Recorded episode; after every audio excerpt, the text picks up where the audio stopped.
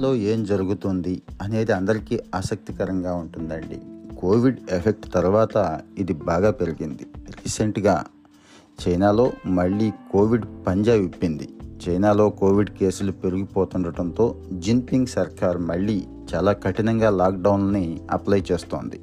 ఇందులో భాగంగా జనం బయటకు రాకుండా అపార్ట్మెంట్లకు బయట నుంచి తాళాలు వేయటం లాంటి తీవ్రమైన చర్యలు కూడా తీసుకోవడంతో ప్రజల్లో కోపం పెరిగిపోతోంది. రాజధాని బీజింగ్ సహా చాలా ప్రాంతాల్లో ఈ మధ్య చాలా కఠినమైన ఆంక్షలు పెట్టారు. స్కూళ్ళు దుకాణాలు హోటళ్ళు అన్నీ కూడా మూతపడ్డాయి. బీజింగ్లో రాకపోకలను కూడా చాలా చాలా కంట్రోల్ చేసేశారు. ఎవరైనా అక్కడికి వెళ్ళాలంటే మూడు రోజులు వరుసగా కోవిడ్ టెస్ట్ చేయించుకోవాలి. దేశంలో ఏ ఇతర ప్రాంతాల్లో కూడా లాక్డౌన్ ఉండాల్సిందే అని చైనా గవర్నమెంట్ చెప్పేసింది. చైనాలో రోజువారీ కేసుల సంఖ్య ఈ మధ్య ముప్పై రెండు వేలపైనే దాటిపోయినాయి. ఇది ఏప్రిల్ నెల మధ్యలో ఎక్కువగా వచ్చిన సంఖ్యకు దాదాపు సమానం. దాదాపు రెండు కోట్ల జనాభా ఉండే గాంగ్జో ప్రాంతంలో అయితే ఐదు రోజుల పాటు లాక్డౌన్ ఇచ్చారు.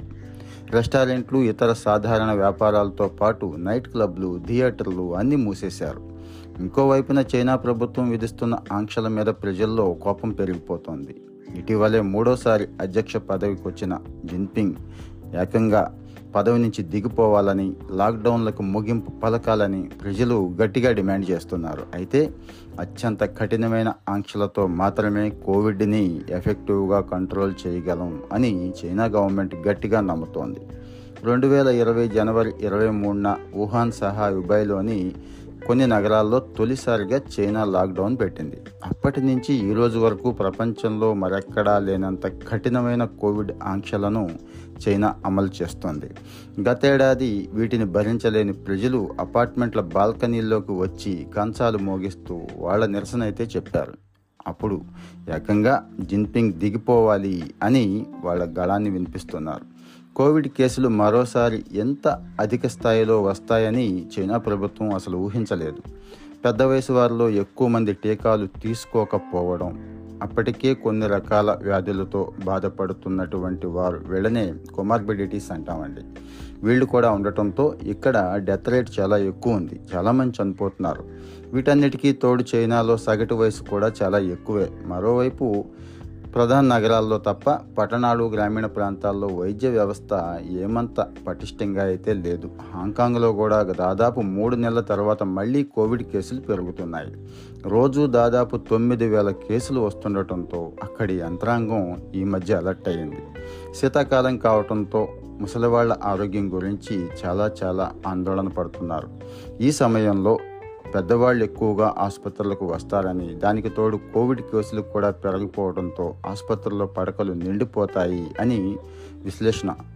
హాంకాంగ్ కేసుల సంఖ్యతో పాటు మరణాలు కూడా చాలా పెరుగుతున్నాయి. చైనా హాంకాంగ్ మాత్రమే కాదండి.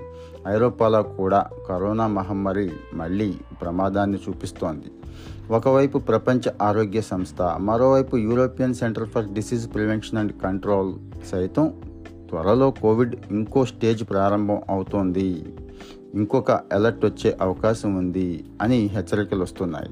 దాదాపు ఏడాది పాటు నెమ్మదించిన కోవిడ్ ఇప్పుడిప్పుడే మళ్ళీ తన ఉనికిని చూపిస్తోంది. ఏడాది క్రితం నాటి పరిస్థితి ప్రస్తుతం లేకపోయినా కోవిడ్ మహమ్మారి ఇంకా అంతం కాలేదు అనే విషయం అర్థమవుతోంది అని ఎక్స్పర్ట్స్ చెప్తున్నారు. యూరోప్లో వారం రోజుల గ్యాప్లోనే కేసుల సంఖ్య ఎయిట్ పర్సెంట్ పెరిగింది. టీకాలు తీసుకోవడంతో ఇప్పటికీ ఈ ప్రాంతంలో కొంత ఊగిసలాట ఉందండి. ముఖ్యంగా బూస్టర్ డోసులు తీసుకున్న జనాభా చాలా చాలా తక్కువగా ఉంది యూరోప్లో. యూరోప్ ఖండం మొత్తం మీద చూసుకుంటే టీకాలు ఒక్కసారి కూడా తీసుకోని జనాభా లక్షల్లో ఉందని సిడిసి చెప్తోంది. ప్రస్తుత పరిస్థితుల్లో ఫ్లూ కోవిడ్ టీకాలు రెండూ తీసుకోవాలి. అప్పుడు మాత్రమే మనం సేఫ్గా ఉంటామని కూడా చెప్తున్నారు. ముఖ్యంగా అరవై ఏళ్ళు దాటిన వాళ్ళు ఇతర అనారోగ్య సమస్యలు ఉన్నవాళ్ళు తప్పనిసరిగా ఈ రెండు టీకాలు తీసుకోవాలని సూచిస్తున్నారు. మన దేశంలో కూడా ఇప్పటికీ టీకాలు తీసుకునే వాళ్ళు ఉన్నారు. ఒకవేళ టీకా తీసుకున్నా బూస్టర్ డోస్ తీసుకునే వాళ్ళు ఉన్నారు. వీళ్ళందరూ ఈరోజు అప్రమత్తమైతే మంచిది. ఎందుకంటే కోవిడ్ విజృంభణ అనేది ఏ ఒక్క దేశానికో పరిమితమై లేదు. మనం కూడా త్వరలో ఇంకో వేవ్ చూసే ప్రమాదం ఉంటుందేమో. అందుకే జాగ్రత్త పడదాం.